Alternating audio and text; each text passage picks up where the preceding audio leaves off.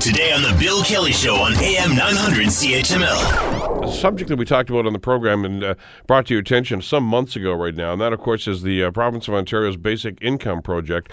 And as you may recall, they used, uh, announced at that time that they're going to use Hamilton as a test site. Is it making a difference? Well, Tom Cooper, the director of the Hamilton Roundtable for Poverty Reduction, was with us when we first talked about this program. He joins us here in studio on the Bill Kelly Show to bring us up to speed on this. How are you doing today? I am doing well, Bill. You look like you have a little bit of a cold. Oh, yeah. I, as I was just saying to you, I mean, I had a bit of a sniffle about a week ago, and probably the smart thing to do when you have something like that is uh, go and sit outside for four and a half hours in Ottawa on a Sunday for the Grey Cup and get snowed on and rained on and everything else. But uh, we're, we're surviving. We're doing all right. I'll stay on this side of the studio. Good idea. Okay. Yeah. Hello over there. Uh, we'll try to do what we can about this and try to limit it, our, our exposure to people like this. When you first talked to us about this program, one of the concerns that you raised at that time, and we didn't even know all the details, was uh, you hoped at that time that the government was going to do enough to make people aware of what this program was all about.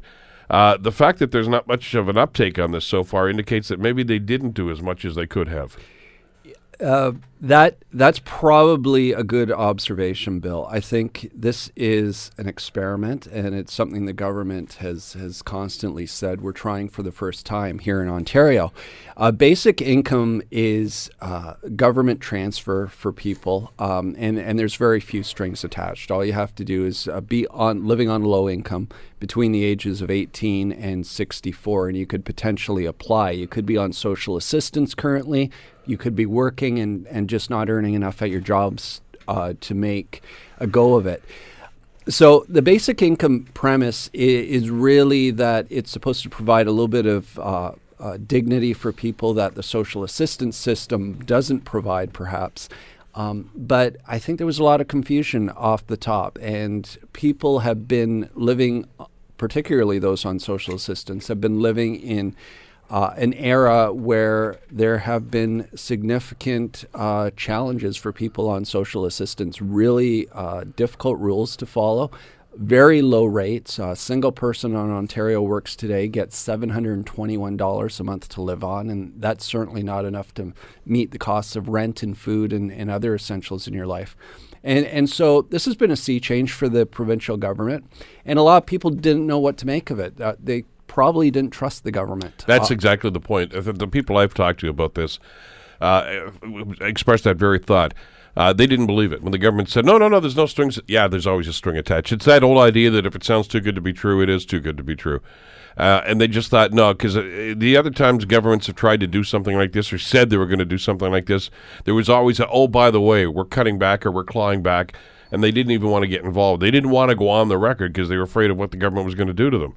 Yeah, exactly. And and so that's why I think we saw a very low uptake from the first round of mailouts the government sent out and they sent them randomly to all sorts of uh, postal codes around the community. It didn't matter whether you lived in a low income household or not, you received this package. And that's why there was a very, I think, small uptake. Um, and, and so we talked to the provincial government, other, other organizations talked to the provincial government about maybe a different direction and really more interaction with people who could potentially benefit from a basic income. Well, and you know what? It actually, what I think it did here is underscored one of the other concerns here for people that are living below the poverty line is their skepticism. Yeah. In other words, every time the government announces, and this is not the first time the government's done something like this, this government or any previous government says, we've got a program that's going to help you. They say, yeah, right. Yeah.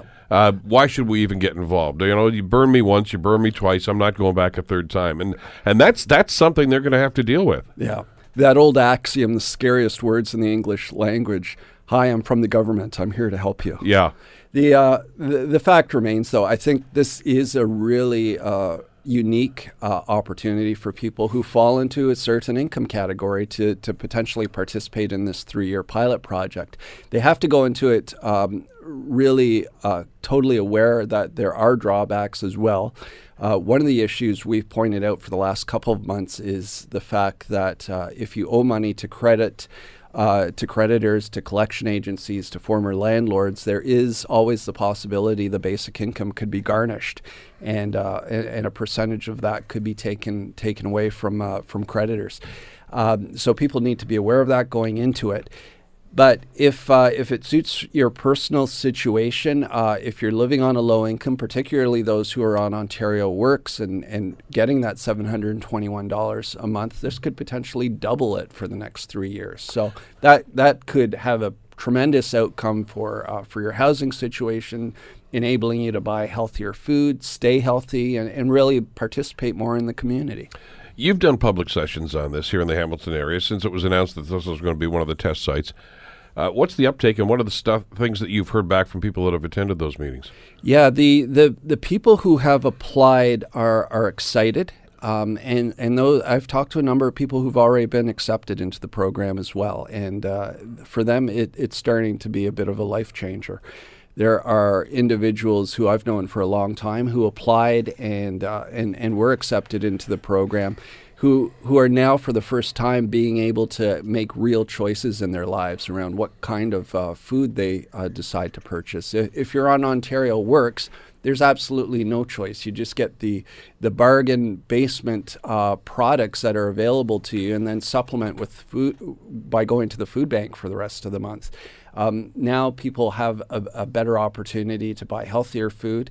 Uh, so I think we're starting to see some of that. But I, I, think really the, the most important aspect of it is, is that community participation piece. People are able to now get out into the community again, maybe interact with some of their friends, go out for a coffee once in a while, and, and really be able to to take part in, in what we all should be doing in, in terms of that civic interaction with one another. Want to hear more? Download the podcast on iTunes or Google Play and listen to The Bill Kelly Show weekdays from 9 to noon on AM 900 CHML.